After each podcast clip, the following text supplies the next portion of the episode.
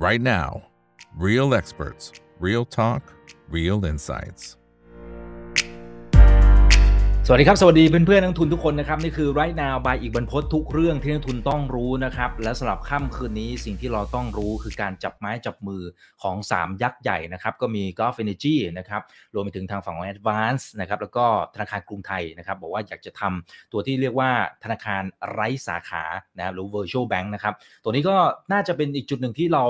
จะสามารถมาวิเคราะห์กันได้นะครับถึงการเปิดหน้าน้ำใหม่นะครับแล้วสามารถที่จะมองในมุมหนึ่งนะครับก็คือเอ๊ะจะมา disrupt นะครับธุรกิจพวกแบงกิ้งเดิมๆหรือเปล่านะธนาคารพาณิชย์ต่างๆ จะต้องมีการปรับกลยุทธ์อะไรอย่างไรนะครับแล้วก็มุมที่ 2 สิ่งที่เราเห็นก็คือว่าตอนนี้บริษัทยักษ์ใหญ่เนี่ยจับไม้จับมือกันเยอะมากขึ้นนะครับแล้วก็ทำหลายอย่างที่ผมว่าก็น่าสนใจถึงวิธีคิดของเขานะว่าเขากำลังทำอะไรกันอยู่นะครับซึ่งคนไหนที่อยากจะ เข้ามาร่วมพูดคุยกันนะครับ ก็สามารถเข้ามาได้ในทุกช่องทางนะ Facebook YouTube Twitter Clubhouse แล้วก็ห้อง Open Line Chat ด้วยนะครับ รวมไปถึง ธนาคารพาณิชย์นะครับเขาก็อยู่ในช่วงของการทยอยขึ้นนะครับทั้งฝั่งของ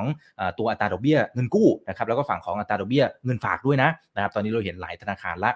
ภาคเอกชนเนี่ยทยอยมาทีละเจ้าแล้วนะครับผลกระทบในมุมของผลประกอบการจะเป็นอย่างไร ในมุมของการลงทุนเนี่ยน่าสนใจหรือไม่นะครับเดี๋ยววันนี้ผู้เชี่ยวชาญจะมาเล่าให้เราฟังนะครับส่วนท่านไหนที่อยากจะสนับสนุนช่องถามอีกกับอีกก็ไปที่ YouTube ได้นะสมัครเป็นสมาชิก Membership นะครับเดือนละ 50 บาทนะครับเปรียบเสมือนกับลิงก์กาแฟให้กับทางทีมงานนะครับของผมได้เดือนละ 1 แก้วนะครับจะได้กระชุ่มกระชวยกันหน่อยนะครับโอเคเอาละฮะสำหรับวันนี้ได้รับเกียรติจากพี่เอครับคุณธนเดชรังสีธนานนท์ครับเป็นผู้ช่วยกรรมการผู้จัดการบริษัทหลักทรัพย์ภายนั่นเองนะครับ สวัสดีครับพี่เอครับ สวัสดีครับเอกสวัสดีผู้ฟังทุกท่านครับ ครับอ่าคนไหนเข้ามาแล้วฝากกดไลค์กดแชร์ทุกช่องทางเลยนะครับ YouTube อย่าลืม Subscribe กันด้วยนะนะครับเดี๋ยวเปิดประเด็นนี้ก่อนเลยนะครับ ที่ทางฝั่งของ 3 เจ้า ธนาคารกรุงไทย AIS Gulf นะครับเขาบอกว่าอยู่ในระหว่างการศึกษา เพื่อเตรียมที่จะรุกธุรกิจ Virtual Bank โอ้พี่เอต้องอธิบายหน่อย Virtual Bank คือคือถ้าสมมุติว่าไปดูตามนิยามที่เขาเขียนแบบสั้นๆ คือแบบธนาคารไร้สาขาเอ้าแล้วแล้วไอ้ที่เราใช้ mobile banking อะไรพวกนี้มันมันมันคนละอย่างหรือเปล่าหรือ หรือมันเหมือนกันในมุมไหนยังไงครับ อืม จริงๆ ถ้าถ้าดูในในคอนเซ็ปต์นะบังเอิญมีอยู่ช่วงหนึ่งผมก็ศึกษาพอดีก็จะพูดให้ฟัง คือจริงๆ สิ่งที่เราใช้อยู่เนี่ยคือไฮบริดไฮบริดก็คือมันเริ่มจากใช้ชุด banking ที่มันเป็นระบบ core banking อะที่มีการพัฒนาจากระบบที่เราไปใช้สาขา ATM อะไรที่จับต้องได้อะนะครับ แล้วก็พัฒนามาเป็นการโอนเงินแบบที่ไม่ต้องไปสาขาและ ATM ก็เป็นระบบพวกพร้อมเพย์พ วกนี้ แล้วก็ Virtual Banking เนี่ยคืออะไรที่เรียกว่าไม่มี Human Touch เลย แต่ว่าในคอนเซ็ปต์เนี่ยผมเล่าให้ฟังก่อนคือหมายหมายถึงว่าแบบธนาคารพาณิชย์ที่ดำเนินธุรกิจบนช่องทางดิจิทัลเต็มรูปแบบ เต็มรูปแบบก็คือ no no human touch ฉะนั้นสิ่งที่เราทำอยู่เนี่ยคือ hybrid ไม่ใช่ full digital banking เป็น hybrid banking นะครับไร้สาขานะครับแล้วก็การทำให้บริการต่างๆเนี่ยจะต้องใช้ดิจิตอลนะครับเป็นเป็นเป็นหลักฉะนั้นเนี่ยจะไม่มีอะไรที่เป็นสถานที่ที่เป็นกายภาพ กายภาพหมายว่าสาขา ATM จะต้องไม่มี แต่ว่าให้มีสำนักงานใหญ่ได้ นะครับซึ่งเอาจริงแล้วเนี่ยในบ้านเราเนี่ยยังไม่มี แต่ว่าเดี๋ยวจะมี use case เหมือนกันที่จริง ๆ แล้วก็มีแบงก์สิงคโปร์ที่ให้บริการอยู่ แต่ว่าอาจจะยังไม่ไม่ไม่ได้รับความนิยมเท่าไหร่นะครับ แล้วก็การให้บริการต่างๆ ก็เรื่องการสมัครการยืนยันตัวตนต่างๆ การทำความเข้าใจต่างๆที่เกิดขึ้นเนี่ยก็ทำผ่านตัวออนไลน์ได้ ซึ่งแบงก์สิงคโปร์อันเนี้ยก็คือเอ่อเอ่อก็ก็สามารถทำทำได้ก็คือ UOB Tomorrow นะก็ สามารถเข้าไปทำได้ แต่ว่ายังมีขั้นตอนในการ verify ก็คือยืนยันตัวตน ผ่านเจ้าตู้เจ้าเจ้าเจ้าเครื่องตู้ตู้หนึ่งที่เราจะต้องเข้าไปยืนยันตัวในการตัวใช้ใช้บัตรประชาชนนั้นคอนเซ็ปต์โดยภาพรวมก็คือมันต่างยังไงก็คือ ที่เรามีอยู่ปัจจุบันเนี่ยมันเป็นไฮบริด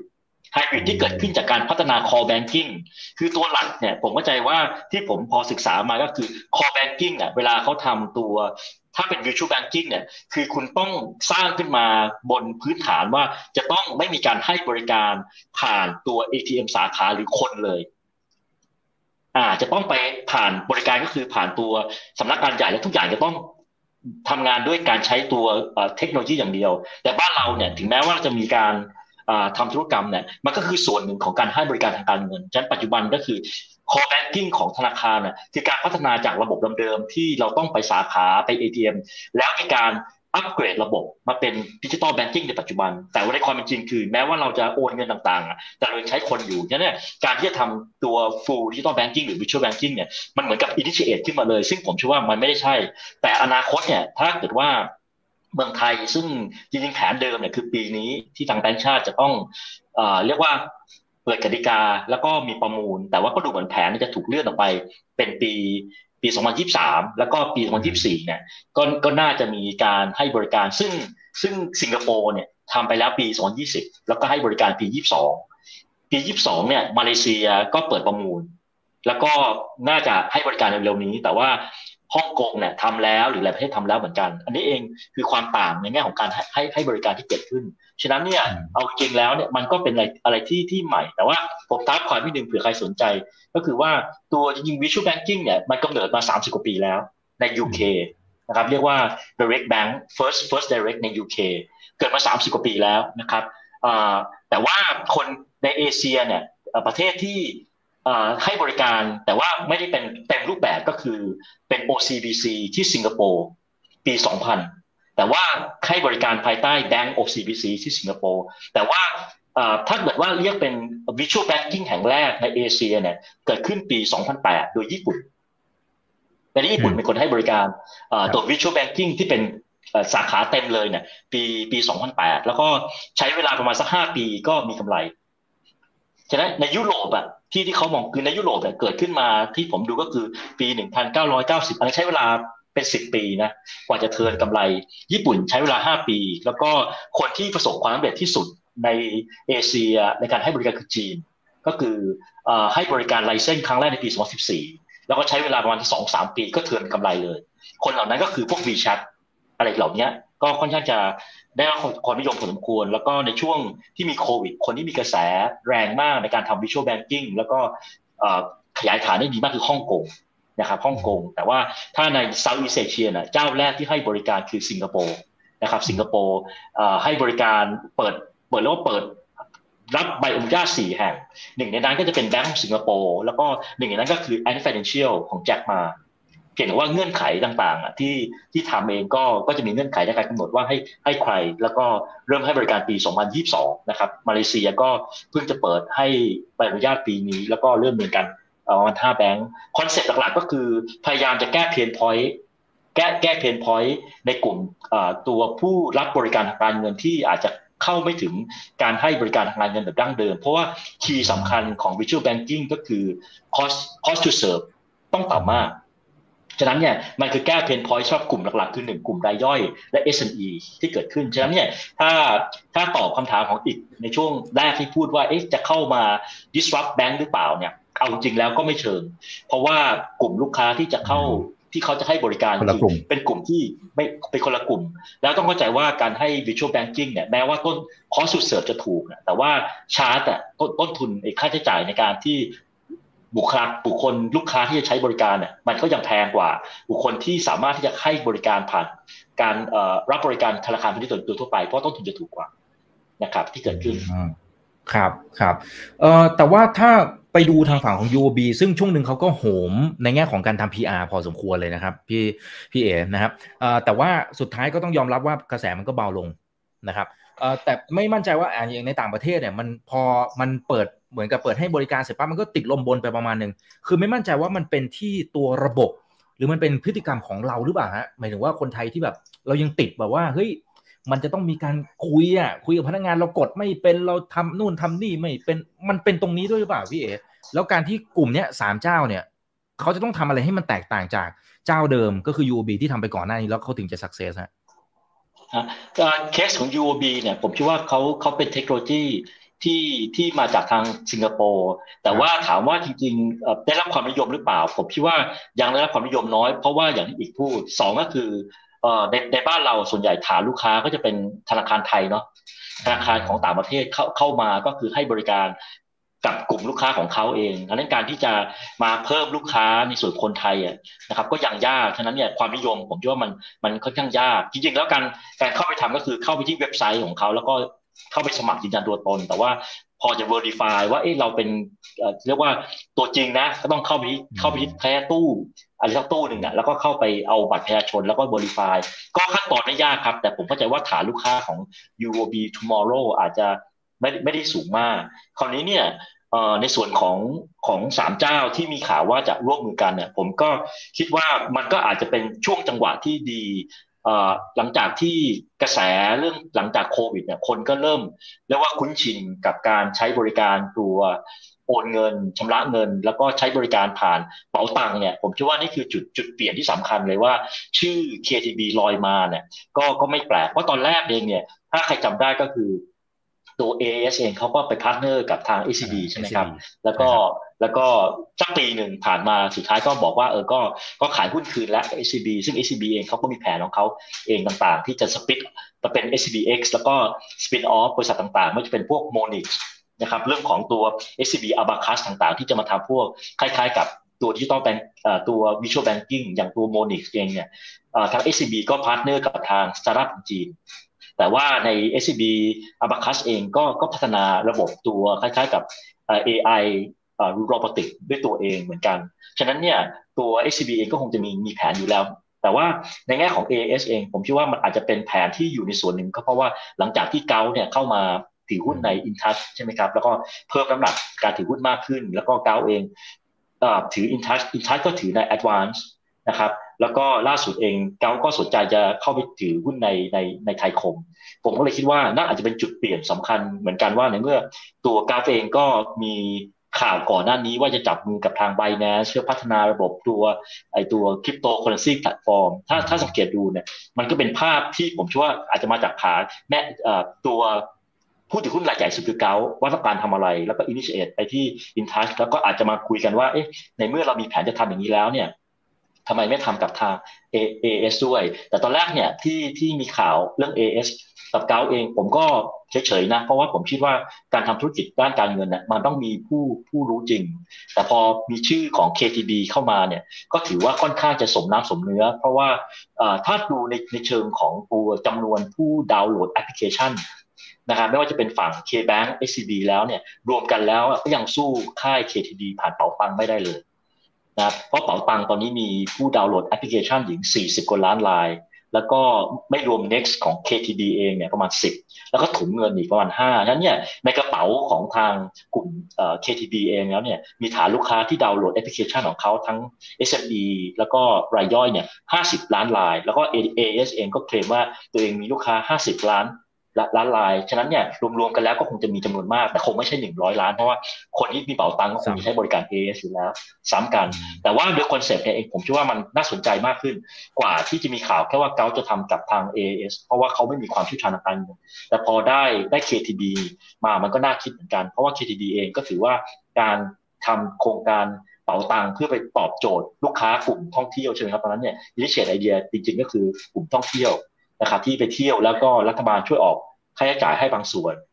แล้วก็ในเรื่องของตัวคนละครึ่งก็เลยค่อนข้างจะ successful มากตรงนี้เอง แล้วก็พอเริ่มมีคนดาวน์โหลดเยอะเริ่มมีประสบความสำเร็จเยอะสำคัญคือมันมันเริ่มเห็น benefit แล้วก็ use case และที่สำคัญคือคนที่โหลดเป๋าตังค์อะต้องยอมรับว่าเป็นคนที่อาจจะไม่ได้คุ้นเคยกับเทคโนโลยีถูกไหมฮะแต่ว่ากลับมีคนดาวน์โหลดเยอะเพราะว่าได้ประโยชน์จากคนละครึ่ง ผมคิดว่ามันคือการจังหวะที่ถูกเป็นเป็นจังหวะที่ถูกต้องมาก เพราะว่าคนเริ่มคุ้นชิน พอจากนั้นไปปุ๊บ KTB ก็เริ่มที่จะแตกไลน์สินค้ามากขึ้น ไม่จะเป็นลงทุนในทอง ใน forex หรืออะไรก็แล้วแต่มากมายงั้น ตรงนี้เองผมเชื่อว่าตัว ecosystem ของกลุ่มนี้ถ้าเกิดทำได้จริง ๆ ตามที่เป็นข่าวเนี่ยก็น่าสนใจที่จะเกิดขึ้น เพราะว่ามันจะตอบโจทย์ pain point สำหรับกลุ่มตัว AIS ที่มีฐานลูกค้ารายย่อยที่ใช้ ที่ใช้ตัว mobile อยู่แล้วด้วยใช่ไหมครับอย่างเกาเองเนี่ยผมเข้าใจว่าไอเดียก็คืออยากทำลูก infrastructure อยู่แล้ว และ KTB เองก็เป็นอาร์มของรัฐบาลอยู่แล้ว เพื่อจะมาตอบโจทย์กลุ่มลูกค้าตัวเล็กๆ แล้วก็ SME เนี่ยผมเชื่อว่ามันค่อนค่อนข้างจะสมประโยชน์กันของ 3 ส่วน แต่ว่าถามว่ามันจะเข้ามา disrupt แบงก์โดยตรงหรือเปล่า ผมคิดว่า อาจจะยังไม่ถึงจุดนั้น เพราะว่าถ้าดูจริง ๆ แล้วกลุ่มลูกค้าที่ใช้บริการอาจจะเป็นกลุ่มคนที่เป็นตัวเล็กๆ แล้ว SME รายเล็กที่แบงก์เองอาจจะยังไม่ได้เข้าให้บริการสักเท่าไหร่ครับ อืมครับเอ่ออันอันต่อไปมันอาจจะพูดยากนิดนึงนะครับ แต่ว่าเก็ตไอเดียของพี่เอนะครับที่บอกว่าเออมันคนละตลาดนะครับ แล้วกลุ่มนี้มันคงจะเยอะแต่ว่าพอจะให้ไอเดียภาพคร่าวๆได้ไหมครับว่าเอ้คำว่าคำว่ามันเยอะเนี่ยมัน มันเลเวลไหน มันโอ้โหเป็นหมื่นล้านแสนล้านอะไรยังไงฮะมันมันจะได้เห็นภาพว่าเออเนี่ยมันมันเลยเป็นเหตุผลว่าทำไมแต่ละเจ้าถึงกระโดดเข้ามาทำในตลาดนี้ในแง่ของการให้บริการพวก virtual banking ใช่ไหมฮะใช่ครับใช่ครับ จริงๆจริงๆมันคือดิจิตอลแบงกิ้งอะ นึกออกใช่ไหมเพียงแต่ว่าบนบนบนการให้บริการปัจจุบันเนี่ยด้วยความที่มันเป็นตัวไฮบริดอย่างที่ผมเรียนให้ทราบก็คือมันมันพัฒนามาจาก treasury banking ที่ที่เราต้องไปสาขาหรือ ATM ก็พัฒนาด้วยการอัปเกรดตัว core banking มาเป็น digital banking ที่เราใช้กันอยู่ แต่ว่า virtual banking เนี่ยก็คือให้บริการโดยที่ไม่ไม่ได้ใช้คนเข้ามาเกี่ยวข้องเท่าไหร่ ฉะนั้นผมเชื่อว่าตรงนี้มันมันตอบโจทย์เพนพอยต์สำหรับการให้บริการ เพราะว่าจุดสำคัญของ virtual banking ก็คือเมื่อคุณไม่มีสาขา คุณไม่ได้ใช้บุคลากรจำนวนมากอะไรให้บริการเนี่ยต้นทุนต้องถูกพอต้นทุนถูกปุ๊บนั่นหมายว่าเวลาคุณให้บริการทางการเงินเนี่ย มันก็จะให้เลทราคาที่ไม่แพง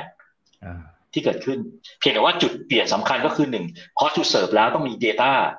Data แล้วก็พวก AI ในการที่จะ analyze ตัวฐานลูกค้า เพราะอย่าลืมว่าการให้บริการตัว digital banking เนี่ยถ้าเกิดคุณประกาศว่าเนี่ยแบงก์จะปล่อยกู้ให้คุณคนละพันหมื่นเนี่ยมันมีคนมาขอกู้แน่นอนแต่ทำยังไงที่ผู้ให้บริการทางการเงินซึ่งอาจไม่ใช่แบงก์นะวันนี้ผมไม่ไม่ไม่ใช่คำว่าแบงก์นะคือใครก็ได้ที่มาทำเนี่ยจะจะสามารถที่จะสกรีนลูกค้าแล้วเนี่ยให้เป็น NPL ได้น้อยที่สุดที่เกิดขึ้น ฉะนั้นเนี่ยผมเชื่อว่าตลาดนี้มันมันใหญ่มาก เพราะว่า ถ้าเราดูจริง ๆ แล้วคนที่ใช้บริการจริง ๆ กับทางธนาคารณิชย์เนี่ยผมคิดว่ามันก็ยังมีจำนวนที่น้อยกว่าคนที่ไปใช้บริการกับนอนแบงก์หรือแม้แต่คนที่ไม่ใช่แบงก์อย่างเช่นพวกชาร์กโลนหรืออะไรมากมายเนี่ยตลาดตรงนี้มันมันยังค่อนข้างใหญ่มาก แต่ว่าด้วยความที่การที่เราต้องยืนยันตัวตนผ่านระบบดิจิตอลต่างๆเนี่ยผมคิดว่ามันต้องใช้ใช้ใช้ใช้เวลาเหมือนกัน เพราะว่าถ้าเราดูเคสของจีนทำไมประสบความสำเร็จ เพราะว่าผมเชื่อว่าการยืนยันตัวตนของจีนเนี่ยเขาทำโดยเชิงระบบนะ ก็คือคนต้องยินยอมที่จะให้ข้อมูลแต่การที่ตอนแรกๆอะถ้าเกตดูคนที่ทำเป๋าตังและ KTB เนี่ยพยายามที่จะเข้ามาเจาะฐานลูกค้า ก็มีข่าวว่าเนี่ยเขาไม่ยินยอมที่จะให้ KTB เอาไปใช้ในทางคอมเมอร์เชียลใช่ไหมจนกลายเป็นเป็นเป็นข่าวกระแสจน KTB บอกว่าเออคุณไม่ต้องไม่ไม่ต้องเอ่อไม่ไม่ต้องเอ่อทำตรงนี้ก็ได้ แต่สุดท้ายแล้วเนี่ยพอทุกคนเริ่ม เริ่มที่จะคุ้นคุ้นชินแล้วเนี่ยกรุงไทยก็ขยับขึ้นมาทีเล็กที่น้อยในการให้บริการต่างๆ เดี๋ยวก็คงจะมีสินเชื่อ เดี๋ยวก็มีกองทุนอะไรต่างๆที่เกิดขึ้นและตลาดนี้เองเนี่ยผมคิดว่าจะเป็นตลาดที่ที่ใหญ่พอสมควรยิ่งในกลุ่มคนที่ยังไม่ได้เข้าถึงการเงิน เพราะว่าจริงๆคอนเซปต์หลักของ provincial banking ถ้าถ้าดูจากคนที่เขาทามาจำนวนหนึ่งแล้วเนี่ยก็คือเน้นกลุ่มรายย่อยแล้วก็ SME มากกว่าจะเป็น corporate งั้น corporate เนี่ยยังเป็นตลาดของธนาคารพาณิชย์ แต่ว่ากลุ่มที่เล็กๆเนี่ยก็อาจจะเป็นตลาดของของพวก visual banking ซึ่งตลาดเป็นใหญ่เป็นการเพียงว่าในช่วงเริ่มต้นเนี่ยผมคิดว่าคงจะไม่มีใครกล้าที่จะทำอย่างมากมายหรอกเพราะว่าก็กลัว NPL เหมือนกันนะครับอืมอืมครับเอ่อแล้วแล้วการที่ฝั่งของ AAS เนี่ยเขาโอเค ถ้ามาจับ KTB ตรงนี้เข้าใจละนะครับแต่การที่ก่อนอันนี้ไปคุยกับ SCB ซึ่งจริงๆ SCB เขาก็เก่งได้นี่เหมือนนะพี่เอแล้วมันมัน มันน่าจะมีเหตุผลอะไรบ้างไหมครับ ว่ามันคุยยังไม่ลงตัวเหรอหรือมันมีในมุมไหนหรือตรงไหนที่มันสุดท้ายต้องต้อง break deal ตรงนั้นไป SCB เหมือนกับระยะหลังเนี่ย break deal หลายเจ้าเหมือนกันพี่อืม ครับก็ก็เพราะตอนที่จับมือกันเนี่ย เราก็เข้าใจว่าด้วยด้วยสองกลุ่มเข้ามารวมกันก็ดูเหมือนจะเวิร์กนะ เพราะว่า SCB เขาก็เก่งด้านการเงินใช่ไหมครับ แล้วก็ AS เนี่ยหูวิถาลูกค้าระดับหลายหลายสิบล้าน มันก็ดูเหมือนจะ matching ที่ดีกัน แต่ว่าหลังจากที่ประกาศตอนนั้นเนี่ยก็ก็ดูเหมือนไม่ค่อยมีข่าวคราวอะไร แล้วก็ SCB ดูเหมือนจะมาโหม ให้น้ำหนักเรื่อง SCBX มากกว่า แล้วก็หลังๆเองอะก็ก็เปิดตัวเต็มที่ แล้วก็ช่วงล่าสุดเองก็เปิดตัวผู้บริหารของ non-bank ที่ที่จะเข้าสู่การออก spin off ออกมาจากตัวแบงค์แล้วก็ set up ตัวธุรกิจใหม่เข้ามา ก็ให้ให้แนะนำกับทางนักวิเคราะห์อีกช่วงหนึ่งเราก็พอจะมองเห็นตัวรูปแบบในระดับเฟสแรกของ SCBX เพราะผมคิดว่าสุดท้ายแล้วเนี่ยกลุ่มกลุ่ม non-bank ที่เขาแยกออกมาเนี่ย มันเหมือนจะ overlap กัน คือลูกค้าบางกลุ่ม ฟังฟังดูแล้วเนี่ยยังเป็นกลุ่มที่ที่ใกล้เคียงกัน แต่ว่าถ้าดูจริง ๆ แล้วเนี่ยตัว digital lending เนี่ยมันก็เป็นเป็นเป็นกลุ่มที่มีความคล้ายกับ ที่เขาจะทำกับ AS ผมเลยไม่แน่ใจว่าเขาไม่ไม่ทำด้วยกัน เพราะว่ามันอาจจะมีบางอย่างที่ไม่ไม่ไม่ชัดเจนหรือว่าตกลงกันไม่ได้ และบังเอิญเนี่ยตัวแปรหลักเท่าที่ดูด้วยแผนธุรกิจหนึ่งของเกาเนี่ยก็ดูเหมือนเกาเองก็เริ่มขยับเข้ามาสู่ด้านการเงิน ไม่ว่าจะกับไบแนนที่จะทำคริปโตแพลตฟอร์ม อะไรก็แล้วแต่อยู่ตรงนี้เอง แล้วก็เกาเองก็ถ้าเรียกได้ก็ถือว่าเป็นปู่ ของ AIS ใช่ไหมเพราะว่ามีลูกเป็น InTouch และ InTouch ก็ถือหุ้นใน AS นะครับฉะนั้นตรงนี้เองเนี่ยผมเชื่อว่า initiate ตรงนี้มันอาจจะมาจากการที่เกาเริ่มสนใจในธุรกิจ ที่เกี่ยวข้องแพลตฟอร์มทางการเงินหรือเปล่า แล้วก็เลยทำให้เออนั่นเดี๋ยวจะทำเองแล้วแหละก็มาคุยเองแล้วก็หา partner อย่างเช่นเอ่อ KTB เข้ามาเนี่ย มันก็อาจจะเป็นจุดที่ลงตัวมากกว่า แต่ทั้งนี้ทั้งนั้นเนี่ยผมคิดว่าก็ยังเป็นในขั้นตอนของข่าวแล้วก็การพูดคุย เพราะว่าการจะทำธุรกิจเอง ผมคิดว่ามันก็ต้องใช้ใช้เอ่อ ใช้เรียกว่ามีความชัดเจนมากกว่านี้ และอย่าลืมว่าธุรกิจที่เกี่ยวข้องกับการทำ lending เนี่ยมันต้องเติมเงินไปเรื่อยๆ หมายความว่าเวลาคุณปล่อยกู้ไปถึงระดับพันล้านสองพันล้านสามพันล้านหนึ่งหมื่นล้านแล้วเนี่ยมันต้องมี balance sheet ที่ใหญ่ขึ้นเรื่อยๆ ซึ่งมันแตกต่างกับวิธีการให้ให้บริการของตัว AIS ที่คุณไปประมูลตัวสเปกตรัมมาใช่ไหมครับแล้วก็สเปกตรัมเนี่ยคุณก็เอาไปในการที่จะขายเป็นแบ่งแบ่งขายเป็นรายย่อยออกไป แต่ธุรกิจด้านการเงินเนี่ยคือคุณต้องมีทุน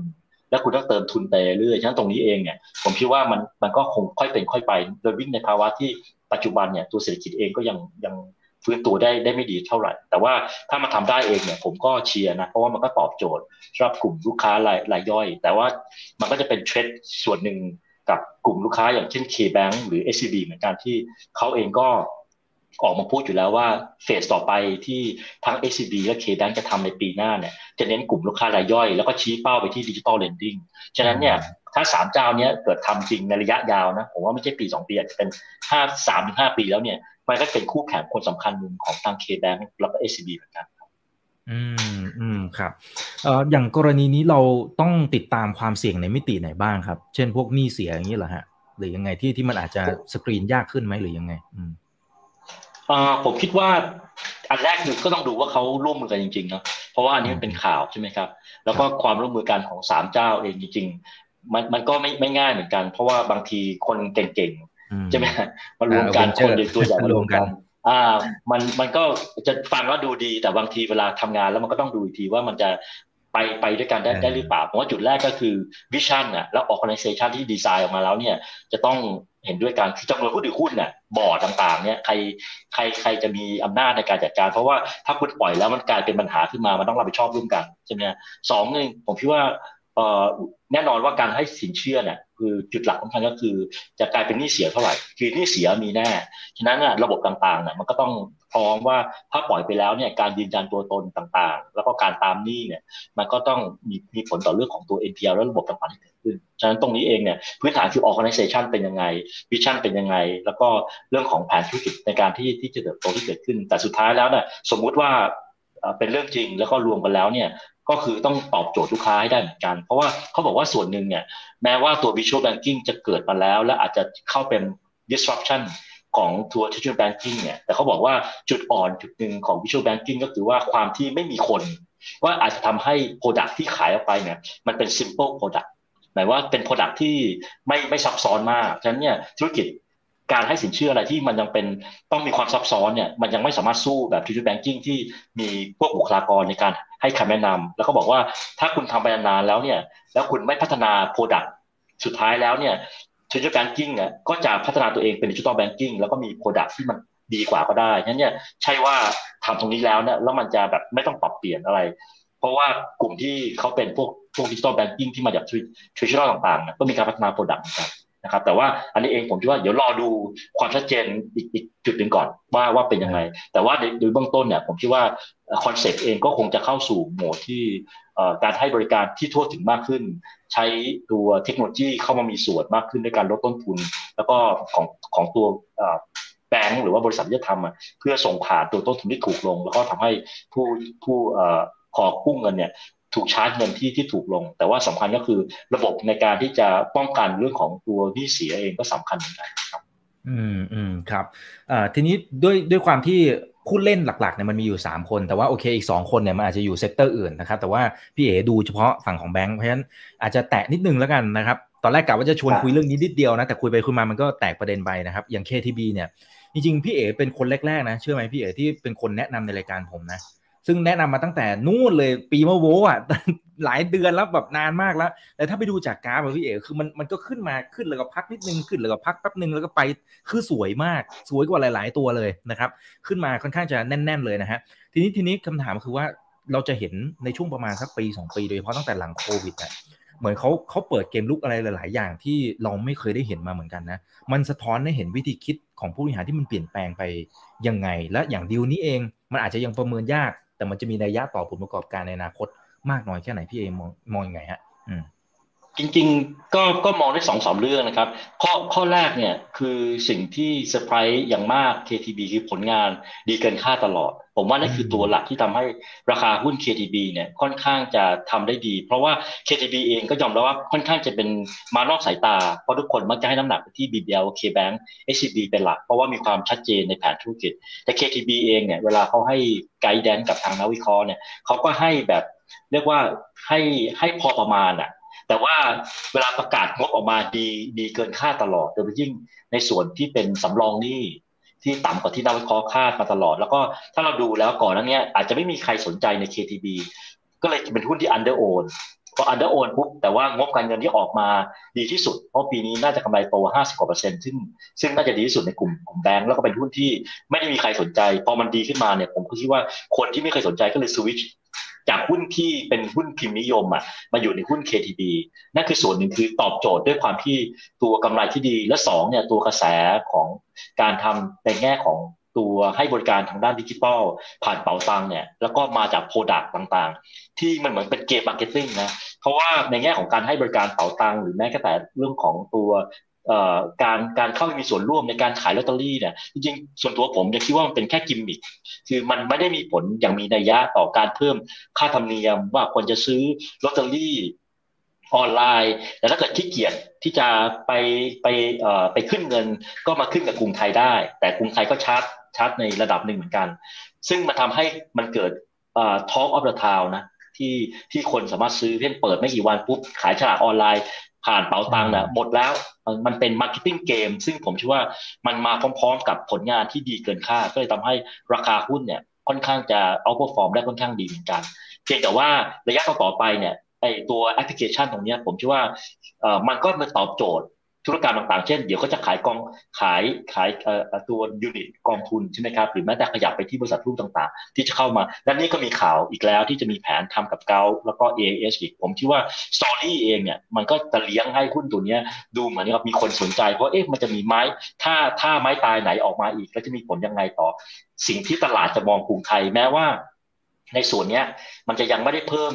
รายได้หรือกำไรเท่าไหร่ แต่ว่าสิ่งหนึ่งที่น่าสนใจก็คือว่านี้ก่อนหน้านี้กรุงไทยก็คล้ายๆแบงก์อื่นนะฮะที่จะทำธุรกิจพวกดิจิตอลแบงกิ้งแล้วก็มีแผนธุรกิจ ทุกคนก็กังวลว่าเอ๊ะกรุงไทยเนี่ย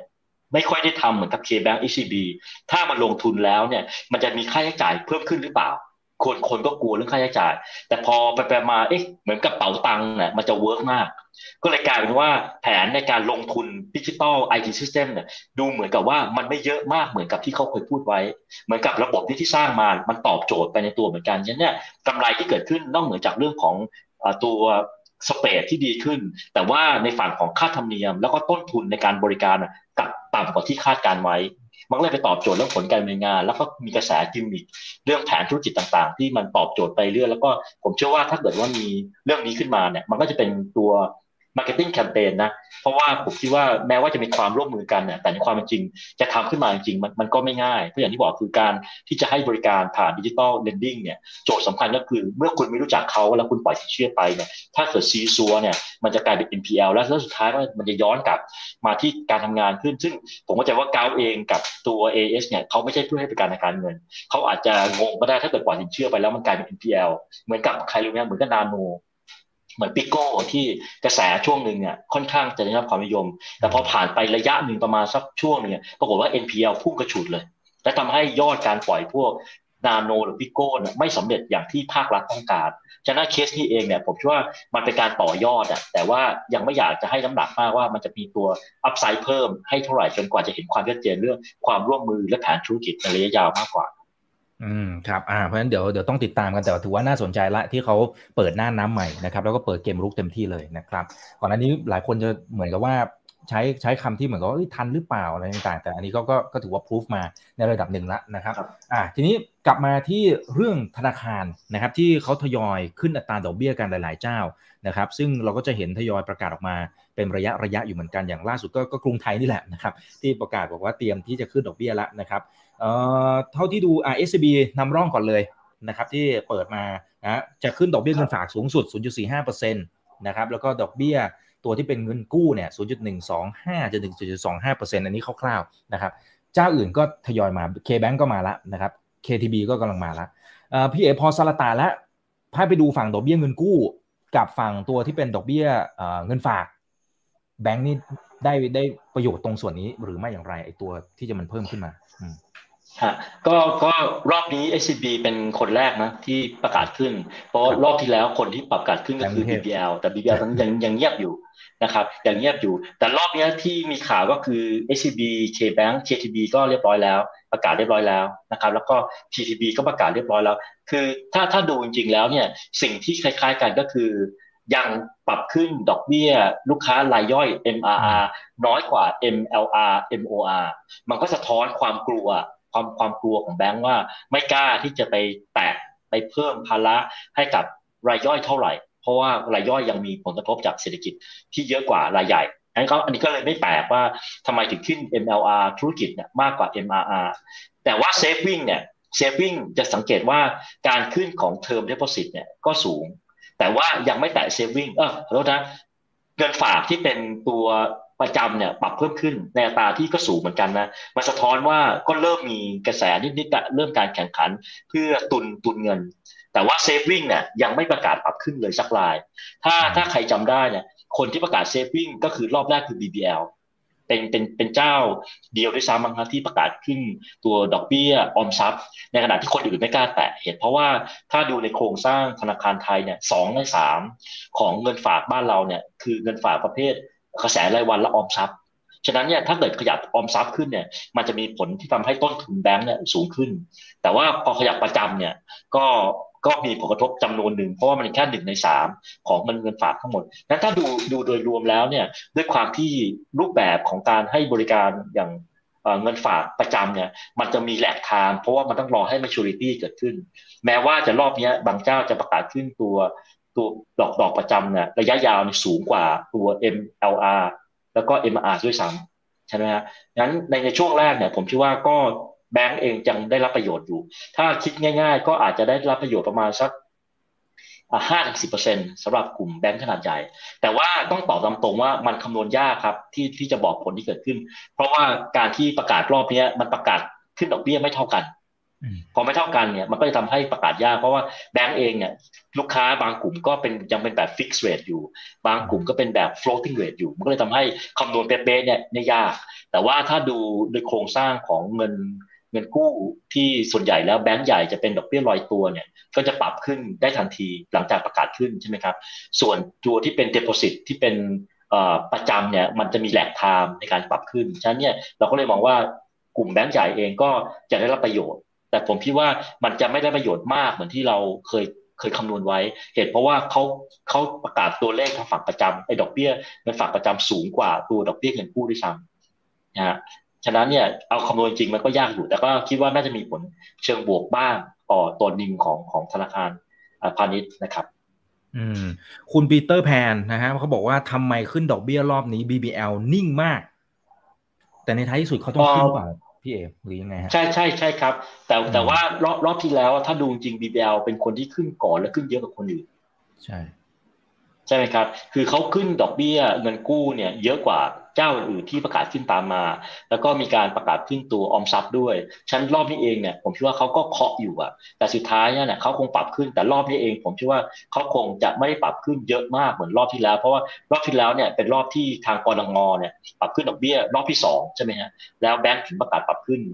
ดอกเบี้ยพวกนี้แถมเข้าไปเลยสองสองรอบ แล้วก็รอบนี้คงคงจะประกาศปรับขึ้นเหมือนกัน แต่คราวนี้โจทย์ที่ที่น่าคิดเหมือนกันคือปีหน้าเนี่ย คือโจทย์ที่เหตุผลหนึ่งที่ทำไมหุ้นแบงก์อาจจะไม่ได้ react ในเชิงบวกนะจากการปรับขึ้นดอกเบี้ย เพราะว่าในต้นปีหน้าเนี่ยแบงก์จะต้องกลับมาจ่าย FIDF ครบละคืออีก 23บิปและในระบบเนี่ยทุกคนก็มองว่าการที่แบงก์ต้องจ่ายตัว F ไอค่าฟรี FIDF เพิ่มขึ้นน่ะ มันจะทำให้ต้นทุนแบงก์เพิ่มขึ้นถึง50บิปโจทย์ก็คือ เยอะนะฮะเยอะนะฮะแล้วแล้วจะลืมว่ามกราคมเนี่ยเดี๋ยวก็มีประชุมกรงงอีกแล้วก็คงจะประกาศปรับขึ้นดอกเบี้ยอีกเพราะว่าเฟดเอง ถ้าเกิดว่าล้อกันไปเนี่ยอันนี้พูดแตะเฟดนิดนึงก็คือว่าเฟดก็มีท่าทีว่าคงจะขึ้นดอกเบี้ย อาจจะเหลือ 50 บิปรอบนี้ใช่ไหมครับ แต่ว่าระยะเวลาในการขึ้นเนี่ยอาจจะยาว อาจจะยาวกว่าที่ประเมินไว้ว่าจะจบรอบภายในไตรมาสหนึ่งอาจจะขยับไปไตรมาสสองฉะนั้นเนี่ยมันก็ยังมีโอกาสที่บ้านเราในเชิงกรงงเนี่ยอาจจะต้องตาม ปรับดอกเบี้ยเพิ่มขึ้น แล้วต้นปีเนี่ยเรื่องของ FIDF เนี่ยไม่เกี่ยวอะไรกับการประชุมกรงงเลยนะครับ จะขึ้นมาทำให้ต้นทุนเฉลี่ยเพิ่มขึ้นของแบงก์เนี่ยห้าสิบบิบอันนี้คือโจทย์หนึ่งซึ่งผมเชื่อว่าแบงก์เองก็คิดหนักเหมือนกัน เพราะว่าแม้ว่าใจใจอยากจะปรับขึ้น แต่ว่ามันปรับไม่ได้ เพราะว่าถ้าปรับขึ้นแรงๆเนี่ยเดี๋ยวจะไปสะดุดเรื่องการฟื้นตัว แล้วก็จะไปกระทบต่อลูกค้ารายย่อยและ SME ด้วย ก็เลยทำให้ผมเชื่อว่านั่นคือโจทย์หนึ่งซึ่งปีหน้าเองก็จะเป็นจุด ที่ท้าทายเหมือนกันในการที่เอเลแบงก์จะทำยังไง ถ้าต้นทุนต้องเพิ่มขึ้นถึง 50บิบจากการปรับเพิ่มขึ้นของตัว FIDF ฟรีเหมือนกันนะครับ อืมอืมครับ อ่า โอเค ซึ่งซึ่งเขาจะขึ้นตั้งแต่หนึ่งมกราเลยใช่ไหมพี่เอครับครับ ฉะนั้นเนี่ยเอ่อในในในแง่ในแง่ของของนักวิเคราะห์เองมันก็คือเป็นไตรมาสใช่ไหมครับ แต่ว่าเดย์เดย์วันอะมันก็จะขึ้นเลย ฉะนั้นเนี่ยแบงก์เองเนี่ยก็คงต้องคิดแล้วล่ะว่าเอถ้าเกิดตัวเองปรับขึ้นรอบเนี้ยเดี๋ยวก็ต้องไปปรับขึ้นอีกทีในเดือนมกรา ใช่ไหมครับ แล้วก็ต้องมีประชุมกรงงอีกซึ่งผมก็คิดว่าก็ต้องขึ้นดอกเบี้ยอีกอะก็ต้องขึ้นดอกเบี้ยแม้ว่าจะขึ้นยี่ห้าบิตก็ตามเนี่ย ฉะนั้นเนี่ยก็นึกนึกดูมันก็จะเริ่มเป็นการเพิ่มขึ้นในตาที่เร่งตัวขึ้นใช่ไหมครับงั้นตรงนี้เองผมว่าแบงก์ก็คิดอยู่เหมือนกันว่าเฮ้ยจะทำยังไงดีที่จะปรับขึ้นแล้วมันไม่กระทบลูกค้าจนจนเกินไป แล้วก็อย่าลืมนะครับจริงๆต้นทุนของแบงก์อะแม้ว่าเอ่อกรงจะปรับขึ้นดอกเบี้ยไม่เยอะ แต่ว่าตัวพันธบัตรรัฐบาลที่ขึ้นมาเนี่ย year to date เนี่ยทั้งสิบปีเนี่ยก็เป็นแบบแปดสิบบิปแต่ว่าในแง่ของพันตัวตัวหุ้นกู้ของเอกชน ซึ่งรวมธนาคารพาณิชย์มันสูงขึ้นกว่านั้น ฉะนั้นตรงนี้เองเนี่ยมันก็ทำให้ต้นทุนของทางฝั่งธนาคารพาณิชย์เนี่ยสูงขึ้น แล้วจะมี FADF อีกแล้วก็รังงอปรับขึ้นดอกเบี้ยอีกเพราะฉะนั้นผมไม่เชื่อว่าตัวช่วงไตรมาสหนึ่งของปีหน้าก็จะเห็นตัวการที่แบงก์จะต้องพิจารณาเรื่องการปรับดอกเบี้ย แต่ว่าเท่าไหร่เองเนี่ยแบงก์ก็คงต้องทำแบบค่อยเป็นค่อยไป ฉะนั้นมันเลยตอบคุณอีกยากไงว่าสรุปแล้ว net impact จะเป็นยังไง เพราะว่ามันมาหลายดอกมากเลย มันมันมาตั้งแต่รอบรอบเดือนกันยา แล้วก็มารอบเดือนธันวา แล้วเดือนมกราหรือเดือนการประชุมกรงอยอีกเท่าไหร่งั้นเนี่ยอิมแพกจริงๆอะเน็ตเน็ตอิมแพกอะรอบนี้ค่อนข้างจะคำนวณยากเหมือนกัน แต่เราก็มองว่าแบงก์ก็คงไม่ไม่ได้เสียประโยชน์ แต่การที่จะคาดหวังว่าเออแบงก์จะฟันกำไรเยอะๆเนี่ยผมคิดว่าก็ทำยากภายใต้เศรษฐกิจอย่างนี้แล้วก็ความเปราะบางของกลุ่มลูกค้า SME รายย่อยครับ อืมครับเอ๊แต่เดือนที่แล้วมันจะมีจริงๆมีข่าวมาเป็นระยะระยะนะครับ แต่อย่างล่าสุดคือเดือนที่แล้วเนี่ยทางฝั่งของธนาคารเขาบอกเขาจะเดินสายเข้าไปคุยกับแบงก์ชาติ เรื่องแบบเออขอขยบในเรื่องของการไอ้ขึ้น FIDF เนี่ยครับพี่เอกคิดว่ามันมันมีโอกาสที่คุยได้ไหมหรือว่าปิดประตูละยังไงหนึ่งมกราปั๊บไปทันทีเลย ไม่สามารถคุยได้แล้วหรือเปล่าเขาไม่ได้แล้วครับ ไม่ไม่ได้ คือตอนแรกเขาก็พยายามจะต่อจะต่อรองตรงตรงนี้เหมือนกัน แต่ว่าล่าสุดเนี่ยแบงค์ชาติคงไม่ยอมฉะนั้นเนี่ยอันนี้เองเนี่ยผมว่ามันก็ก็เป็นโอเวอร์แฮงนะว่าทำไมการขึ้นดอกเบี้ยรอบนี้ดูเหมือนหุ้นแบงค์จะไม่ได้ positive นะ react เท่าไหร่ เพราะว่าพอเราถามไปที่แบงก์แต่ละแห่งเนี่ยแบงก์ไม่กล้าพูด ฟันธงเลยนะ แค่บอกว่าโอเคแต่ต้นทุนมันเพิ่มขึ้น แล้วก็ปรับเพิ่มขึ้น แต่ถามว่าจะปรับยังไงอ๋อเดี๋ยวเดี๋ยวขอคุยกันก่อน ซึ่งผมเข้าใจว่าแบงก์เองก็ต้องหาลือกันในรูปแบบของของสมาคม เพราะว่าแบงก์ก็มีสมาคมใช่ไหมแล้วจะปรับขึ้นกันกันยังไง เท่าไหร่คง คงไม่ได้ปรับขึ้นทีเดียวตามต้นทุนที่สูงขึ้น คงจะค่อยๆทยอยปรับขึ้น แล้วก็แน่นอนว่าคนที่จะปรับขึ้นก่อนน่าจะเป็นกลุ่มลูกค้า corporate แล้วก็ SME รายรายใหญ่ แต่ว่าพวก MRR ที่ไปชาร์จกลุ่มรายย่อย แล้วก็ small SME เนี่ยก็ยังเป็นการปรับขึ้นในตาที่ช้านะครับแต่ว่าโดยรวมแล้วผมก็จะมองว่าผลกระทบที่เกิดขึ้นแบงก์ก็น่าจะเป็นกลางๆคือถึงบวกเล็กน้อยครับ แต่ว่าในแง่ของงบของกลุ่มแบงก์เนี่ยเราก็มองว่ามันก็จะมาจากเรื่องของตัวสินเชื่อนะครับ เรื่องของมาจิ้นที่ดีขึ้นนะครับ เรื่องของตัวค่าใช้จ่ายที่ยังไม่ไม่ได้พุ่งอะไร NPL ก็เอาอยู่ นะครับ ตัวตัวแปรหนึ่งที่อาจจะมีผลต่อกลุ่มแบงก์ก็อาจจะเป็นเรื่องต้นทุนทางการเงินที่อาจจะสูงขึ้น และแบงก์จะผักภาระไปไม่ได้เท่าไหร่สองก็คือ พวกรายได้ที่ไม่ใช่ดอกเบี้ยเช่นค่าธรรมเนียมเนี่ยมันก็อาจจะยังเป็นตัวตัวกดดันแบงก์ที่จะ perform ได้ดี แต่ว่าโดยภาพรวมแล้วเราก็มองว่าเอ่อกำไรของแบงก์ในไตรมาสที่หนึ่ง ปีหน้าเนี่ยก็น่าจะเติบโตในระดับที่ดีคือ year on year และ Q on Q ไตรมาสสี่กำไรแบงก์ก็อาจจะ drop Q on Q เพราะว่า seasonal year on year โตเนี่ยถ้าดูจากโมเมนตัมตรงนี้แล้วเนี่ยก็ยังมองว่าตัวรายได้หรือกำไรของแบงก์อะก็น่าจะได้อานิสงส์จากสินเชื่อ แล้วก็มาจิ้นที่ที่ดีขึ้นอยู่ดีครับ แล้วก็สำรองนี่ที่ก็กดได้ก็ยังไม่ไม่ไม่น่ากังวลอะไร ออืมครับอ่าขอบคุณมากนะครับอ่าทักทาย 1,200 ท่านนะ ยังไงฝากกดไลค์กดแชร์ทุกช่องทางนะครับ YouTube TikTok ฝากไป Follow กันด้วยนะครับ โอเค แต่ว่ามันมีอีกอันนึงอะพี่เอเอ่อเรื่องของหนี้เสียครับ คือถ้าไปดูตัวเลขอย่างไตรมาสที่ 3 เนี่ยนะฮะ เดี๋ยวผมขอดูหน่อยอ่าอยู่ที่ 2.77%อันนี้ตัวเลขจากแบงก์ชาตินะอันนี้คือ NPL ต่อสินเชื่อรวม ซึ่งดูแล้วก็ก็ชิวๆหมายถึงว่ามันดูไม่ได้เยอะอะไรมากมายนะครับ แต่พอไปฟังเครดิตบูโรอะ พี่เอ๋ดูเขากังวลมากเลยว่าเฮ้ยโอเคนี่โคเรือนนั่นคือส่วนหนึ่งแต่นี่เสียเขาพูดอยู่เหมือนกันว่าไอ้นี้มันคือระเบิดเวลา คือฟังแล้วมันจะตุ้มตุ้มต่อม แต่พอหันไปดูฝั่งแบงค์เอ้า มันดูชิวๆมันยังไงเนี่ยพี่เอ๋สรุปแล้วจริงๆมันเราเราต้องกังวลไหมอ่าก็ควรจะกังวลครับ คือคือตัวเลขในจีบูโรเนี่ยก็เป็นตัวเลขธนาคารพาณิชย์เนี่ยก็ถือว่าเป็นฐานข้อมูลที่สำคัญในเครดิตบูโร แต่ว่าไม่ใช่ทั้งหมด สังเกตว่าตัว ตัวตัวหนี้ครัวเรือนเนี่ยที่มีมาสักสิบสิบสี่สิบห้าล้านล้านเนี่ยครับนะครับก็ก็ส่วนหนึ่งจะมาจากส่วนที่เป็นของตัวแบงก์เพราะว่าเครดิตบูโรเนี่ยไม่ได้รวม corporate ก็จะเป็นพวกกลุ่มกลุ่มรายย่อยแล้วก็ SME บางส่วน แต่ว่าส่วนหนึ่งที่รวมก็คือพวกนอนแบงก์พวกสหกรณ์หรืออะไรต่างๆ ที่เข้ามา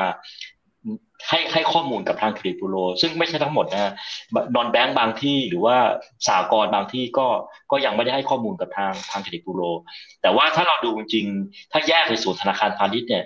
ตัวเลขโดยภาพรวมแล้วก็ไม่ไม่ได้มีความกังวลอะไรในเชิงตัวเลข แต่ว่าถ้าดูจริง ๆ new NPL เพิ่มขึ้นไหม new NPL เพิ่มขึ้นนะครับ เพียงแต่ว่าเรายังไม่เห็นตัว NPL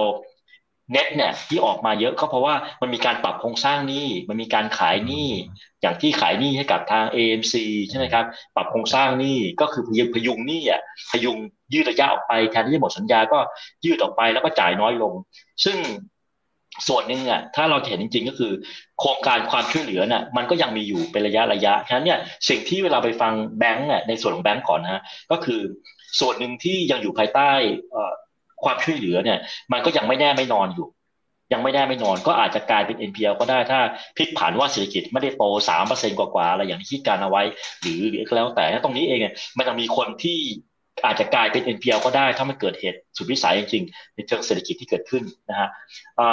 ก็เลยทำให้โดยภาพรวมเนี่ยแบงก์อาจจะดูพอเอาอยู่ พอเอาอยู่ ทั้งในส่วนของตัว NPL แล้วก็ในส่วนของการตั้งสำรอง นะครับ แต่คราวนี้ในส่วนของเครดิตบูโรเท่าที่ผมลองลองลองเคยได้เคยได้ฟังท่านนะฮะจริงๆแล้วมันก็มีส่วนหนึ่งที่ไม่ใช่ลูกค้าแบงก์เป็นลูกค้านอนแบงก์แล้วก็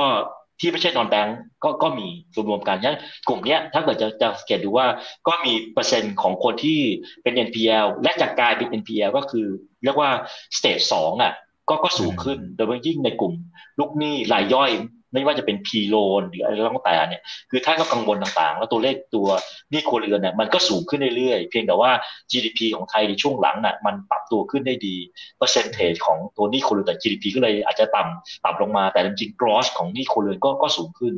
ซึ่งซึ่งผมคิดว่าอันนี้เองมันก็เป็น overhang ในแง่ของการที่เอ๊ะเราจะทำยังไงให้ให้เวลาเราจะเติบโต ได้อย่างได้อย่างมีสุขภาพเนี่ย ถ้าเกิดหนี้ที่มันมีอยู่มีเยอะ แล้วเป็นหนี้ที่ค้างอยู่ที่กลายเป็น NPL เนี่ยมันจะกลายเป็นปัญหาว่าระยะยาวๆเนี่ยจะจะจะเป็นยังไงเหมือนกันซึ่งถ้าเราดูจริงแล้วเนี่ยคนที่มีเปอร์เซ็นต์ของความน่ากังวลที่สุดก็คือ Gen Y ก็คือกลุ่มน้องๆที่ทำงานได้สักพักหนึ่งนะครับ อันนี้เป็นกลุ่มที่ เป็นเรียกว่าเป็นเจ้าตลาดของการเป็นหนี้ทุกอย่างแล้วก็มีเปอร์เซ็นต์ของการที่เป็น NPL อยู่เยอะ อันนี้เองผมเข้าใจทางเครดิตบูโรก็ก็ก็กังวลเหมือนกันว่าเออถ้าเราเร่งที่จะแล้วให้สินเชื่อหรือว่าน้องๆต่างที่จะปล่อย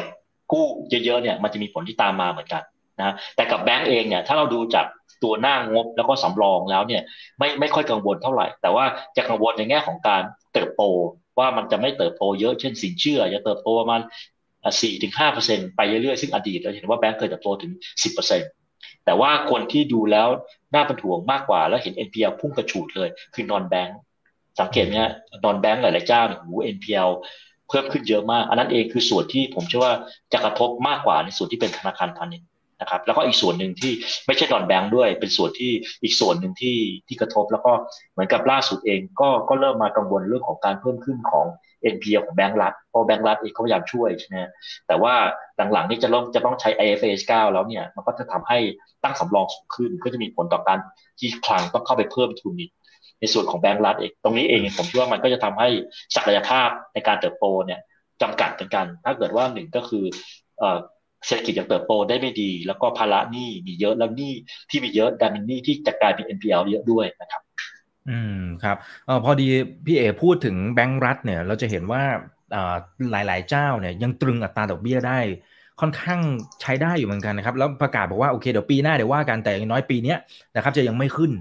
เอ้ยทำไมทำไมเขาถึงมันมันมีโครงสร้างอะไรที่มันต่างจากภาคเอกชน หรือรัฐบาลซับซิไดส์เหรอครับ หรือยังไงฮะทำไมยังถึงสามารถตรึงตรงนี้ได้ ครับคือคือส่วนหนึ่งผมคิดจะว่าหนึ่งก็คือเรื่องของการส่งมอบค่าธรรมเนียมให้ FDI ฟรีหรือเขาจะจ่ายน้อยกว่าแบงก์พาณิชย์นะนั่นคือส่วนหนึ่ง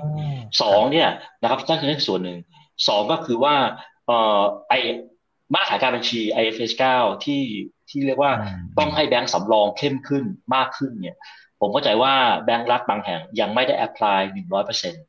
ยังใช้เป็นระบบเดิมๆอยู่ แต่ว่าในอนาคตอันใกล้เนี่ยก็จะเริ่มต้องกลับมาใช้ IFS 9 เพื่อให้เกิดระบบบัญชีที่มันเรียกว่าดีขึ้นนะครับ ก็จะทำให้ตัวสำรองของแบงก์รัฐเนี่ยจะต้องสูงขึ้นแล้ว อันนี้ก็เป็นประเด็นละ เพราะว่าต้องยอมรับว่าแบงก์รัฐกำเนิดขึ้นมาเพื่อช่วยประชาชน ฉะนั้นเนี่ยถ้าคุณมี NPL ค้างอยู่เยอะเนี่ยนั่นหมายว่า require ที่แบงก์รัฐจะต้องตั้งสำรองสูงขึ้น ถ้าเกิดว่าเงินกองทุนมันไม่เพียงพอต่ออนาคตเนี่ยก็จะเป็นสิ่งที่ทางคลังเองจะต้องเติมเงินเข้าไปในแบงก์รัฐ ซึ่งต้องยอมรับความจริงว่าโควิดที่เกิดขึ้นเนี่ยกระทบกลุ่มลูกค้าที่เป็นชาวบ้านเยอะ แล้วก็เกษตรกรค่อนข้างเยอะ แล้วก็อีกส่วนหนึ่งก็คือแบงก์รัฐเอง ด้วยความที่ไม่ใช่แบงก์พาณิชย์ไม่ได้อยู่ในตลาดหุ้น ฉะนั้นเนี่ยกำไรต่างๆ มันก็อาจจะไม่จำเป็นต้องมี ROE สูงสูงใช่ไหมครับ ฉะนั้นเนี่ยก็อาจจะทำให้เขาสามารถยืนระยะได้ แล้วก็ในเชิงนโยบายเนี่ยก็แน่นอนว่าคุยกันง่าย เพราะเพราะว่ารัฐวิสาหกิจยังไงแล้วก็ต้องอยู่ภายใต้การดูแลของผู้ดูแลใช่ไหมครับฉะนั้นตรงนี้เองก็อาจจะขอขอบอกว่าเอออย่างแบงก์บางแบงก์เนี่ยไม่ขึ้นดอกเบี้ยเงินกู้เลย ซึ่งซึ่งก็เป็นผลดีต่อลูกลูกค้าเหมือนกัน และก็เป็นผลเสียกับธนาคารพาณิชย์เพราะว่าผมจะว่าหนึ่งในสาเหตุหนึ่งที่ธนาคารพาณิชย์ยังยังยื้ออยู่ เพราะว่ากลัวว่าถ้าตัวเองขึ้นดอกเบี้ยโดยยิ่งกลุ่มลูกค้ารายย่อยเกินไปเนี่ยจะทำให้เสียตลาด เช่น ตลาดบ้านหรือตลาดอะไรเหล่านี้เหมือนกัน ก็จะเป็นจุดหนึ่งซึ่งตัวแบงก์รัฐเป็นต่อ แต่ว่าผมก็ต้องเรียนส่วนตัวจริงคือว่าถ้าเราไม่ไม่ไม่ ไม่อะไรไปกับความเป็นจริงแล้วเนี่ย สุดท้ายมันจะย้อนกลับมา เพราะว่าการปล่อยสินเชื่อ แล้วเราแบบไม่ได้มองความเป็นจริงเอง สุดท้ายมันจะกลายเป็นภาระที่คลังอาจจะต้องเอาภาษีไปไปเพิ่มใช่ไหมครับแล้วถ้าเกิดเศรษฐกิจมันเป็นอย่างนี้แล้วมันไม่ฟื้นตัวสุดท้ายมันหนีไม่พ้นนะมันก็กลายว่าใครเป็นคนจ่ายมากกว่าอืมอ่าอ่าใช่ครับใช่ครับ อันนี้เป็นประเด็นที่สำคัญนะครับโอเคนะฮะเราก็ไม่รู้ว่ามันหนี้เสียงหนี้เสียอะไรอนาคตจะเป็นยังไงด้วยนะอ่าคุณจิรพัฒน์บอกว่าแฟนคลับพี่เอนะคะ โอเคอคุณปลาด้วยค่ะ แฟนคลับพี่เอค่ะโอเคนะครับคุณนนทิพัฒนะฮะอันนี้เขาขอย้อนกลับไปนิดนึงเรื่องของ virtual bank นะครับ บอกว่าตำแหน่งงานของคนเนี่ยจะได้รับผลกระทบไหม ถ้าโปรเจกต์นี้เนี่ยสำเร็จนะครับ คนว่างงานมันจะเพิ่มมากขึ้นหรือเปล่าเออมันก็เป็นคำถามที่ผมเองก็ก็ตอบไม่ได้เหมือนกัน เพราะว่าถ้าถึงระยะหนึ่งแล้วเนี่ย มันแต่เราต้องมองในในแง่ดีนะ เพราะว่า โจทย์สำคัญของ Visual Bank คือแก้เพนพอยที่แบงก์พาณิชย์เนี่ยไม่ลงไปเล่นในตลาดนี้ เช่นตลาดคนรายย่อยหรือ SME เล็ก ๆ เพราะว่ามันไม่คุ้ม มันไม่คุ้มในการที่ที่เขาจะเข้าไปไปไปให้บริการมันมันแพงต้นทุนมันสูงทีนี้พอเช่า virtual banking แล้วเนี่ยใช้เทคโนโลยีเข้ามาใช้คนน้อยที่สุดเนี่ยต้นทุนในการให้บริการก็ก็ถูกก็สามารถที่จะไปชาร์จเงินกับลูกค้าที่ไม่แพง แล้วเขาก็สามารถที่จะทำธุรกิจหรืออันนี้ได้เหมือนกันนั้นตรงส่วนนี้เองเนี่ยผมคิดว่ามันก็จะมีส่วนงานที่จำเป็นสำหรับกลุ่มที่เป็นสายไอทีอะที่เป็นสายที่ฮอตฮอตมากๆ ในในปัจจุบันแล้วก็ในในอนาคต แต่ถามว่าในสาย traditional banking เนี่ยกระทบไหมมันต้องมันปฏิเสธไม่ได้อยู่แล้ว เพราะว่าถ้าเราดูในแง่ของการทำบริการของแบงก์เนี่ยสาขาก็ปรับลดลง คนก็น้อยลง ฉะนั้นเนี่ยเมื่อลูกค้าเข้าไปน้อยลง รายได้ต่างๆ ต่อสาขามันลดลงใช่ไหมเขาก็คงไม่จ้างคนเพิ่ม ฉะนั้นเองเนี่ยในส่วนที่เป็นอะไรที่เป็นแบบ traditional ต่างๆเนี่ยผมคิดว่ามันมันมันมันไม่ไม่สามารถปฏิเสธได้อยู่แล้วว่าไม่กระทบ เพียงแต่ว่าในรูปแบบของคนทำงานอะผมคิดว่าปัจจุบันก็ต้องเปลี่ยน skill อะเหมือนกับเขาพยายามทำก็คือ reskill upskill ไปเป็นอะไรที่มันเป็น digital marketing มากขึ้น หรือแม้สายงานที่จะเรียนต่อต่อไปอะมันก็ต้องเป็นสายงาน ที่ที่เป็นในส่วนของตัวเทคโนโลยีมากขึ้น แต่ว่าเท่าที่ฟังกระแสของคนที่ pro หรือ con เนี่ย ผมก็คิดว่ามันก็ยังตอบยากนะ เพราะว่าคนที่บอกว่าเป็นสายที่ มองไม่ดีก็มองว่าโอ้ยเดี๋ยวตกงานแน่ๆเลยเพราะว่าเดี๋ยวหุ่นยนต์หรือเทคโนโลยีจะมาแย่งงานพวกเรา แต่ว่าฝ่ายที่เป็นโปรก็บอกว่าเอ้ยมันก็ยังมีสายงานอื่นนะที่มันมันให้บริการงั้นตรงนี้เองก็ก็ตอบยาก แต่ว่าจริงในสายงานของแบงก์เองต้องยอมรับว่าจำนวนคนที่เขาจ้างเข้ามาเนี่ยมันมันน้อยลง แล้วก็แบงก์ก็หันไปพัฒนาในแง่ของการให้บริการผ่านเทคโนโลยีมากขึ้นนะครับ อืมอืมครับ อ่า ขอบคุณมากครับ ขอบคุณคุณนนทิพัฒน์ด้วยนะครับ โอเค เดี๋ยวขอดูหน่อยนะนะครับอ่าทักทายทุกท่านเลยนะครับพันสามร้อยท่านนะครับ ยังอยู่กันค่ำคืนนี้นะ ทุกช่องทางนะครับ YouTube TikTok อย่าลืม Follow นะครับ โอเคเอ่อพี่เอกครับ แล้วถ้าเป็นในมุมของการลงทุน คือต้องบอกว่ากลุ่มแบงก์เนี่ยจริง ๆ มันก็ขึ้นมาประมาณหนึ่งแล้วนะ หลายๆ ตัวเนี่ยที่พี่เอกแนะนำมันมันก็กระดึบกระดึบกระดึบมาเรื่อยๆเรื่อยๆมาเรียงๆแล้วเผลอแป๊บเดียวโอ้โหนี่มันยี่สิบสามสิบเปอร์เซ็นต์แล้วถ้าถือมาตั้งแต่โควิดเนี่ยเป็นร้อยเปอร์เซ็นต์เป็นเด้งแล้วอะครับ ทีนี้ถ้ามันขึ้นมาขนาดนี้กับช่างน้ำหนักเมื่อสักครู่นี้ที่พี่เอบอกว่า โอเคมันขึ้นดอกเบี้ยได้ แต่ว่าก็ต้องดูอะนี่เสียเรื่องของการปล่อยสินเชื่อเป็นยังไง FIDF เดี๋ยวมาอีก มันยังมีโอกาสที่จะเป็นการลงทุนที่ดีไหมสำหรับกลุ่มแบงก์อืมเอ่อคือถ้ามองจากพื้นฐานเนี่ยผมก็ยังมองบวกนะครับ ตราบใดก็ตามที่เรายังคิดว่าตัว GDP ไทยยังเติบโตได้สามเปอร์เซ็นต์กว่า ซึ่งถ้าถ้าอิงจากแบงก์ชาตินะฮะที่มองว่าปีนี้โต 3.2 ปีหน้าตา 3.6 ปีถัดไปโต 3.9 ถ้ามองจริงๆอย่างหนึ่งสินเชื่อก็โตสองเนี่ยตัวการขึ้นดอกเบี้ยแม้ว่ามันอาจจะยังคือแบงก์ไม่สามารถขึ้นดอกเบี้ยได้อย่างที่ควรจะเป็นตามทฤษฎี หมายความว่าทฤษฎีก็คือว่าถ้าเกิดทางเซ็นทรัลแบงก์ปรับขึ้นดอกเบี้ยแบงก์พาณิชย์ปรับขึ้นดอกเบี้ยแล้วก็ผักภาระไปให้ลูกค้าเหมือนกับแบงก์ในสหรัฐที่เขาทากันอะเขาไม่ได้มีสไตล์แบบของเราใช่ไหมมันก็จะเป็นผลเชิงบวก แม้ว่าตรงนั้นเองเนี่ยผมว่าตัวมาจิ้นของแบงก์ก็ยังเป็นทิศทางที่เป็นบวกฉะนั้นเนี่ยตรงเนี้ยสองส่วนจะเป็นตัวตัวช่วย ตัว NPL ของแบงก์เนี่ยผมก็คิดว่าอย่าไปคาดหวังว่าจะลงจะลงเยอะ เอาแค่ว่าทรงๆประมาณเนี้ย ถ้าเชิงระบบก็คงอยู่ประมาณสัก 2.7 2.8 2.9ต่างๆเนี่ยก็ถือว่าโอเคสำรองนี่ก็จะอยู่ในทิศทางที่ทรงตัวหรือปรับลดลงได้ได้นิดหนึ่งค่าใช้จ่ายต่างๆ มันเริ่มไม่ไม่ไม่เพิ่มมากขึ้นแล้ว เพราะว่าหลังๆแบงก์เองก็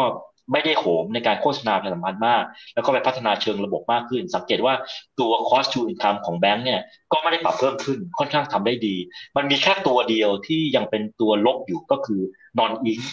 ก็คือรายได้ที่ไม่ใช่ดอกเบี้ย ที่มาจากค่าธรรมเนียมเนี่ยอันนี้เองยังรุ่มๆดอนๆอยู่ ฉะนั้นเนี่ยถ้าดูแล้วเนี่ยกำไรของแบงก์ก็ยังเติบโตได้แบบ double digit คือปีนี้เราทำให้ตัว 19 ปีหน้าตัว 14 แล้วก็ปี 24 ตัว 13เนี่ยเนี่ยภาพการเติบโตยังยังดีอยู่เหมือนกันงั้นเราก็เลยมองว่าถ้าไม่ได้เกิดเหตุการณ์ที่เศรษฐกิจต่างประเทศ แย่แล้วลามาจนทำให้เศรษฐกิจบ้านเราโตต่ำสามหรือ NPL เพิ่มขึ้นเนี่ย ก็ยังโอเคอยู่ ผมก็ยังมองว่าการลงทุนแบงก์ก็ยังเป็น buy and hold ได้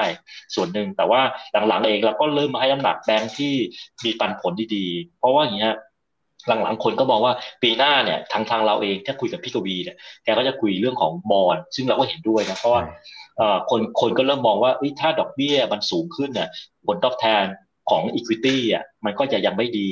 แล้วก็ภาระต้นทุนของผู้ผลิตมันก็จะไม่ดี ฉะนั้นเนี่ยในแง่ของผลประกอบการมันอาจจะยังไม่ได้โดดเด่นมากในในในยุคที่ดอกเบี้ยยังเป็นขาขึ้น ฉะนั้นเนี่ยการเข้าไปลงทุนในบอลซึ่งให้ผลงานที่ดีเนี่ยก็เป็นทางเลือก ฉะนั้นตรงนี้เองเนี่ยเราก็พยายามจะเลือกหุ้นแบงค์ที่มีปันผล sure เป็นตัวเลือกหนึ่งที่มีความคล้ายกับการว่าซื้อแล้วถือได้แค่ทิสโก้หรือว่า KKP ก็ยังโอเค ส่วนแบงก์ใหญ่เราก็ยังประเมินแบงก์ที่ดูแล้วมี character ของของรูปแบบธุรกิจที่เน้นไปที่กลุ่มลูกค้ารายใหญ่ แล้วก็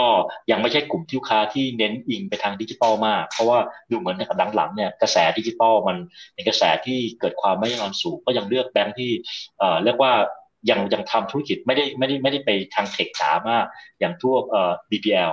เป็นหลักครับ แต่ถ้าเกิดว่าสถานการณ์ทุกอย่างเริ่มคลี่คลายเองเนี่ยแบงค์ที่เน้นเน้นความเป็นเทคเทคแบงค์เนี่ยก็อาจจะน่าสนใจก็ได้อย่างเคแบงค์เอชดีเป็นว่าด้วยสถานการณ์ปัจจุบันเนี่ยเราก็เลยยังเลือกคนที่หนึ่งมีปันผลที่ดีไว้ก่อนสองยังเป็นแบงค์ที่มีสำรอง แล้วก็ไม่ได้มีเรื่องของการทำธุรกิจทางด้าน SME หรือรีเทลมากเกินไปอย่าง DPL ครับ อืมอืมครับเอออย่างอย่างเคสหุ้นก่อนหน้านี้ครับ หุ้นหุ้นมอครับ อ่ามันจะมีข่าวว่าไอ้มันมีผลกระทบต่ออ่าบางธนาคาร อาจจะโอเค อาจจะเป็นบรกหรือแม้กระทั่ง KKP อ่าลูกๆต่างๆ KKP ก็ก็มีข่าวเหมือนกันเนี่ยไอ้ตรงนี้มันมันมีนัยยะแค่ไหนครับพี่สมมติมอง worst case เลยจริงจริงๆอันนี้เองเนี่ยผมก็พยายามจะจะจะหาอยู่นะ แต่ว่าเข้าใจว่ามันเป็นอะไรที่ค่อนข้างจะ sensitive เนาะ เพราะว่าคดีเนี้ยมันเป็นไปไปไกลกว่าเคสปกติ เพราะปกติเนี่ยถ้าถ้าเอาแบบว่าไม่มีสมมติเราไม่ใช่ MORE นะสมมติว่าโบรกเกอร์หนึ่งปล่อยสินเชื่อไปแบบบัญชี margin แล้วลูกค้าเนี่ยชำระเงินไม่ได้ จะด้วยผลแล้วแต่เนี่ยโบรกเกอร์นั้นต้องตั้งสำรอง ตั้งสำรองก็เหมือนแบงก์นะฮะคือ ส่วนใหญ่ปัญหาที่เกิดขึ้นก็คือบัญชี margin ใช่ไหมล่ะคือปล่อยไปแล้วไม่ไม่ไม่ไม่ได้เงิน งั้นงั้นโดยระบบทางบัญชีเนี่ย ก็คือจะตั้งสำรอง ในแบบรูปแบบที่ไม่ไม่ได้เป็นแบบ IFRS 9 ที่ต้องสำรองในรูปแบบเดิมๆ ฉะนั้นเนี่ยถ้าสมมติว่าผมปล่อยกู้ไป ผมเสียหาย 500 ล้าน สมมตินะฮะ แล้วก็ยังตามนี้ไม่ได้เนี่ย คุณก็ตั้งสำรอง ตั้งสำรองที่ที่ 500 ล้าน และจากนั้นเป็นคุณก็ไปไปไล่บี้ไปฟ้องร้องไปทำคดีต่างๆที่เกิดขึ้น อันนั้นคือที่ต่างในกรณีที่เกิดขึ้น แต่เคสมอลเนี่ย ผมเข้าใจว่ามันมีอะไรที่อาจจะไม่ตรงไปตรงมา อยู่ระดับหนึ่งแล้วก็ บล็อกเกอร์ก็พยายามที่จะผลักดันความไม่ตรงไปตรงมาที่เกิดขึ้นในตรงนี้เองเนี่ยส่วนตัวเองยังบอกไม่ไม่ชัดว่าภาพจะเป็นยังไง เพราะว่ามันไม่ใช่แค่ประเด็นทางการเงินละ มันเป็นประเด็นในแง่ข้อกฎหมาย แล้วก็ความไม่ไม่โปร่งใสอะไรของเรื่องนี้ที่เกิดขึ้น ฉะนั้นเนี่ยตรงนี้เองเนี่ยถ้าเป็นเหตุให้ต้องแบบยังไม่ไม่ ทำทำธุรกรรมแล้ว ยังไม่สามารถเรียกเก็บได้เนี่ยตามทำบัญชีเนี่ยก็คือต้องตั้งสำรอง เพียงแต่ว่ายังไม่สามารถพูดได้ เพราะว่าเรื่องนี้มันค่อนข้างจะซับซ้อนเพราะว่ามีประเด็นที่เกี่ยวข้องกับปปปปงแล้วก็เรื่องของความไม่ชัดเจนตรงนี้เหมือนกัน ก็อาจจะมีผลได้เหมือนกัน แต่ถามว่ามันมีผลมากไหมคำตอบคือไม่เยอะครับ สมมุติว่าจะต้องตั้งสำรองนะไม่เยอะเพราะว่าก็เป็นเงินจำนวนหนึ่งอะจะอย่าลืมว่าแบงก์หูฐานทุน เขามหาศาลอะ ฐานกำไร ฐานกำไรเขาก็มีอยู่ค่อนข้างมาก แต่ถามว่าถ้าประจำเป็นในทางบัญชีต้องทำก็อาจจะมีผล อาจจะเป็นใน Q4 อาจจะเป็นใน Q4 นะครับที่เกิดขึ้นได้ แต่ถามว่ามีในยากกับฐานะทางการเงินไหม ผมเชื่อว่าไม่มี แต่จะมีอาจจะไม่มีเลยก็ได้นะ ถ้าเกิดว่ามันถูกตีความเป็นประเด็นที่ไม่โปร่งใสจริงๆนะครับ อืม ครับ อ่า โอเคอ่าแล้วครับ อันนี้ก็พยายามจะมองทุกแง่มุมนะครับ เผื่อเป็นข้อมูลให้กับเพื่อนๆนักทุนไปพิจารณาอีกทีหนึ่ง นะครับอ่าวันนี้ขอบพระคุณมากๆครับพี่เอครับ หลายท่านก็ส่งกันเข้ามาแต่ผมว่าคงไม่มีเวลาไปไล่ดูแล้วนะครับ เดี๋ยวจะดึกเกินไปนะครับไว้เดี๋ยวรอบหน้า หรือว่าถ้าไม่มีประเด็นอะไรร้อนๆนะครับก็เดี๋ยวจะเชิญพี่เอเข้ามาให้ข้อมูลดีๆกับพวกเราอีกทีหนึ่งนะครับ วันนี้ขอบคุณมากครับพี่เอครับขอบคุณครับอีกวันดีครับขอบคุณมากทุกท่านครับสวัสดีครับครับนี่คือ right now บายอีกบรรพททุกเรื่องที่นักทุนต้องรู้ครับ สวัสดีครับ ถ้าชื่นชอบคอนเทนต์แบบนี้อย่าลืมกดติดตามช่องทางอื่นๆด้วยนะครับ ไม่ว่าจะเป็น Facebook, YouTube, Line Official, Instagram และ Twitter จะได้ไม่พลาดการวิเคราะห์และมุมมองเศรษฐกิจ และการลงทุนดีๆ แบบนี้ครับ อย่าลืมนะครับว่าเริ่มต้นวันนี้ดีที่สุด ขอให้ทุกท่านโชคดี และมีอิสรภาพในการใช้ชีวิต ผม อีกบรรพฒนาเพิ่มสุขครับ